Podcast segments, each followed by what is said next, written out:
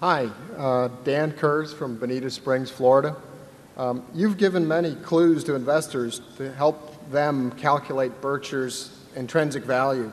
I've attempted to calculate the intrinsic value of Berkshire using the discounted present value of its total look through earnings. I've taken Berkshire's total look through earnings and adjusted them for normalized earnings at GEICO, the SuperCat business and General Re.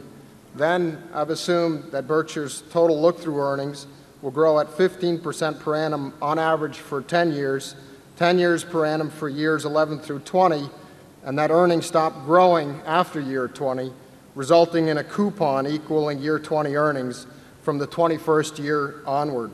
Lastly, I've discounted those estimated earnings stream at 10% to get an estimate of Berkshire's intrinsic value. My question is, is this a sound method?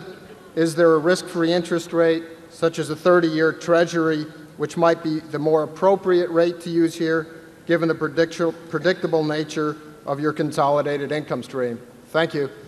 Well, that is a very good question and because that, that is the sort of way we think in terms of looking at other businesses. Uh, uh, Investment is the process of putting out money today to get more money back at some point in the future. And the question is how far in the future, how much money and and what is the appropriate discount rate to take it back to the present day and determine how much you pay. And I would say you've stated the approach. Uh, uh, I couldn't state it better myself. Uh, the exact figures you want to use, whether you want to use 15% gains in earnings or 10% gains in the 2nd decade, I would I you know, I have no comment on on, on, on those particular numbers, but you uh, you you have the right approach. We would probably in terms we would probably use a lower discount factor in uh, evaluating any business now under present day interest rates. Now that doesn't mean we would pay that figure once we use that discount number, but we would use that to establish comparability across investment alternatives. So if we were looking at 50 companies and making the sort of calculation that you just talked about, we would use a we might we would probably use the long term government rate to discount it back, but we wouldn't pay that number after we discounted it back. We would look for appropriate discounts from that figure. But it doesn't really make any difference whether you use a higher figure and and then look across them or use the use our figure and look for the biggest discount. You've got the right approach and then all you have to do is stick in the right numbers. And Uh, you mentioned in terms of our clues, we try to give you all of the information that we would find useful ourselves in evaluating uh, Berkshire's intrinsic value.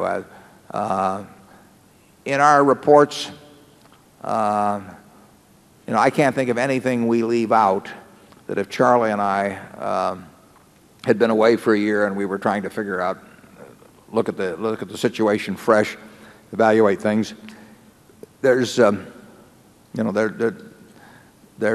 nothing in my view left out of our published materials.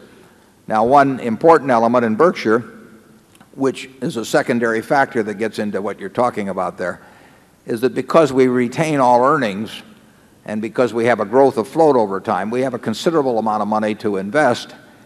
And it really is the success with which we invest those retained earnings and growth and float that will have an important fact uh, be an important factor in how fast our intrinsic value grows. And to an important extent, the what happens there is out of our control. I mean, it does depend on the markets in which we operate. So if our earnings plus float growth equals $3,000,000,000 or something like that in a current year, whether that $3,000,000,000 gets put to terrific use, satisfactory use or no use at all virtually really depends to a big extent on external factors. It also depends on to some extent on our uh, our energy and and insights and so on. But it's the external world makes a big difference in the reinvestment rate. And you know, your guess is as good as ours on that. But uh, if we run into favorable external circumstances, the ex your calculation of intrinsic value should would result in a higher number than if we run into the kind of circumstances that we've had the last 12 months. Charlie? Yeah. For many decades around here, we've had roughly 100%, more than 100% of book net worth in marketable securities and had a lot of wonderful uh, wholly owned subsidiaries to boot. Uh, and uh, we've always had a very attractive place to put new money in as we generate it. Well, we still got the wonderful businesses, but we're having trouble with the new money. So it's not oh, trouble really to have a pile of lovely money. This is not. I don't think there should be tears in the house. Have you ever run into any unlovely money, Charlie?